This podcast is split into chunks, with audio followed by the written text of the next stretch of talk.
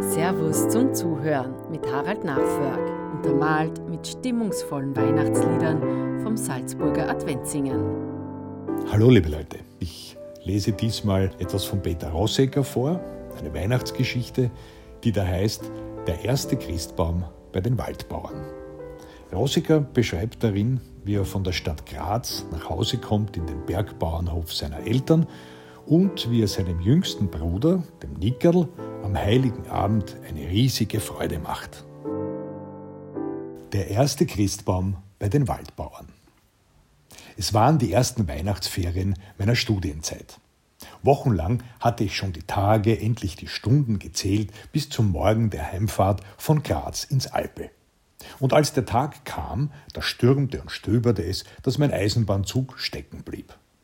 Da stieg ich aus und ging zu Fuß. Frisch und lustig sechs Stunden lang durch das Tal, wo der Frost mir Nase und Ohren abschnitt, dass ich sie gar nicht mehr spürte.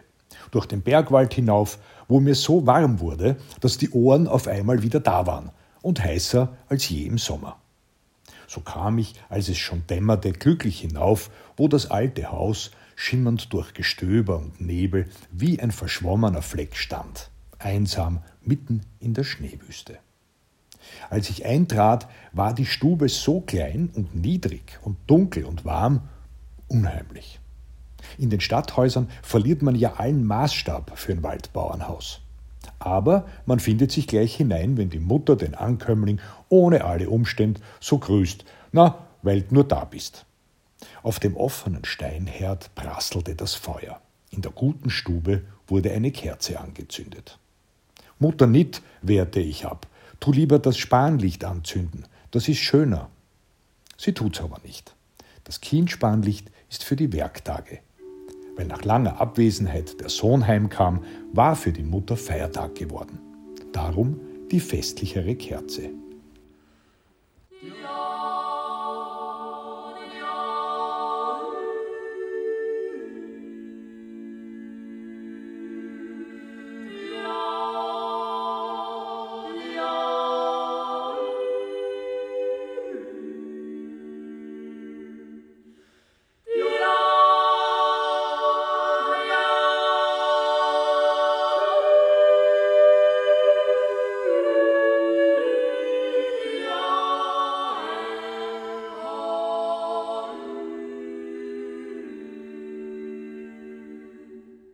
Als sich die Augen an das Halblicht gewöhnt hatten, sah ich auch das Nickerl, das achtjährige Brüderlein. Es war das jüngste und letzte.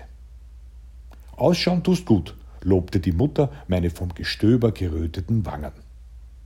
Der kleine Nickerl aber sah blass aus. Du hast ja die Stadtfarb statt meiner, sagte ich und habe gelacht. Die Sache war so. Der Kleine tat husten den halben Winter schon. Und da war eine alte Hausmagd, die sagte es täglich wenigstens dreimal, dass für ein hustendes Leut nichts schlechter sei als die kalte Luft. Sie verbot es, dass der Kleine hinaus vor die Türe ging. Ich glaube, deshalb war er so blass und nicht des Hustens halber. In der dem Christfest vorhergehenden Nacht schlief ich wenig. Etwas Seltenes in jenen Jahren. Die Mutter hatte mir auf dem Herde ein Bett gemacht mit der Weisung, die Beine nicht zu weit auszustrecken, sonst kämen sie in die Feuergrube, wo die Kohlen klosten. Die klosenden Kohlen waren gemütlich. Das knisterte in der stillfinsteren Nacht so hübsch und warf einen leichten Glutschein an die Wand, wo in einem Gestelle die bunt bemalten Schüsseln lehnten. Da war ein Anliegen, über das ich schlüssig werden musste in dieser Nacht, ehe die Mutter an den Herd trat, um die Morgensuppe zu kochen. Ich hatte viel sprechen hören davon, wie man in den Städten Weihnacht feiert. Da sollen sie ein Fichtenbäumchen, ein wirklich kleines Bäumlein aus dem Wald, auf den Tisch stellen, an seinen Zweigen Kerzlein befestigen, sie anzünden, darunter sogar Geschenke für die Kinder hinlegen und sagen, das Christkind hätte es gebracht. Nun hatte ich vor, meinem kleinen Bruder, dem Nickerl, einen Christbaum zu errichten. Aber alles im Geheimen, das gehört dazu.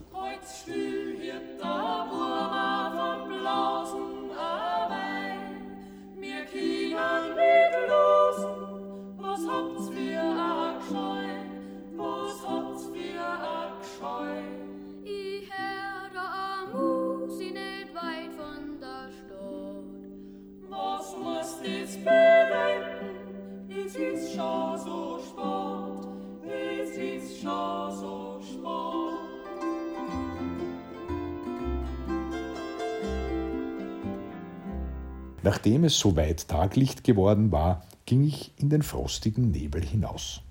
Und just dieser Nebel schützte mich vor den Blicken der ums Haus herum arbeitenden Leute, als ich vom Walde her mit einem Fichtenwipfelchen gegen die Wagenhütte lief. Dann war es Abend. Die Gesindleute waren noch in den Ställen beschäftigt oder in den Kammern, wo sie sich nach der Sitte des heiligen Abends die Köpfe wuschen und ihr Festgewand herrichteten. Die Mutter in der Küche bug die Christtagskrapfen und der Vater mit dem kleinen Nickel besegnete den Hof. Hatte nämlich der Vater in einem Gefäß glühende Kohlen, hatte auf dieselben Weihrauch gestreut und ging damit durch alle Räume des Hofes, um sie zu beräuchern und dabei schweigend zu beten. Es sollten böse Geister vertrieben und gute ins Haus gesegnet werden. Dieweil also die Leute draußen zu tun hatten, bereitete ich in der großen Stube den Christbaum. Das Bäumchen, das im Scheine stand, stellte ich auf den Tisch. Dann schnitt ich vom Wachsstock zehn oder zwölf Kerzchen und klebte sie an die Ästlein.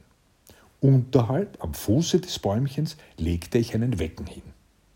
Da hörte ich über der Stube auf dem Dachboden auch schon Tritte, langsame und trippelnde. Sie waren schon da und segneten den Bodenraum. Bald würden sie in der Stube sein, mit der wir den Rauchgang zu beschließen pflegten. Ich zündete die Kerze an und versteckte mich hinter dem Ofen. Die Tür ging auf, sie traten herein mit ihren Weihgefäßen und standen still. Was ist denn das? sagte der Vater mit leiser, langgezogener Stimme. Der Kleine starrte sprachlos drein. In seinen großen, runden Augen spiegelten sich wie Sternlein die Christbaumlichter. Der Vater schritt langsam zur Küchentür und flüsterte hinaus. Mutter, Mutter, komm ein wenig herein. Und als sie da war, Mutter, Hast du das gemacht? Marie und Josef, hauchte die Mutter, was lauter habt's denn da auf den Tisch getan? Bald kamen auch die Knechte und die Mägde herein, hell erschrocken über die seltsame Erscheinung. Da vermutete einer, ein Junge, der aus dem Tal war, es könnte ein Christbaum sein. Sollte es denn wirklich wahr sein, dass Engel solche Bäumlein vom Himmel bringen? Sie schauten und staunten. Und aus des Vaters Gefäß qualmte der Weihrauch und erfüllte schon die ganze Stube, so dass es war wie ein zarter Schleier, der sich über das brennende Bäumchen legte.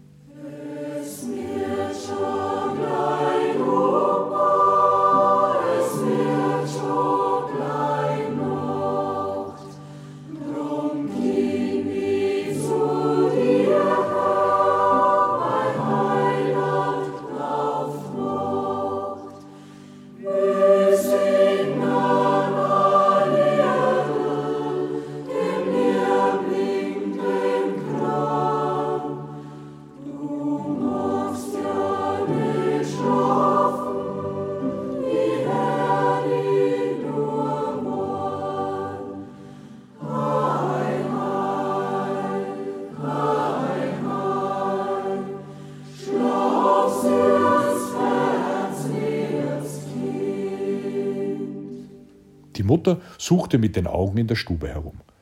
Wo ist denn der Peter? Da erachtete ich es an der Zeit, aus dem Ofenwinkel hervorzutreten.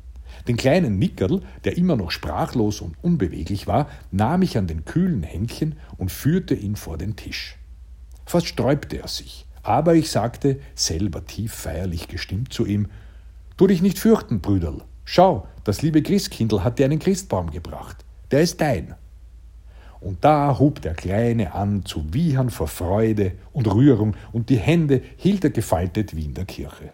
Öfter als vierzigmal seither habe ich den Christbaum erlebt, mit mächtigem Glanz, mit reichen Gaben und freudigem Jubel unter Großen und Kleinen.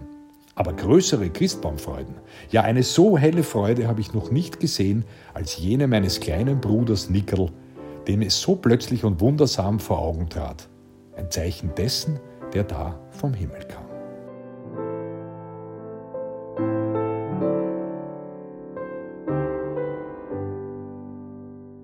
Liebe Hörerinnen und Hörer, mit dieser Weihnachtsgeschichte von Peter Rosecker wünschen wir Ihnen ein wunderbares Weihnachtsfest und einen guten Start ins neue Jahr. Wir freuen uns, wenn Sie uns auch nächstes Jahr gewogen bleiben. Ihre Servus in Stadt und Land Redaktion.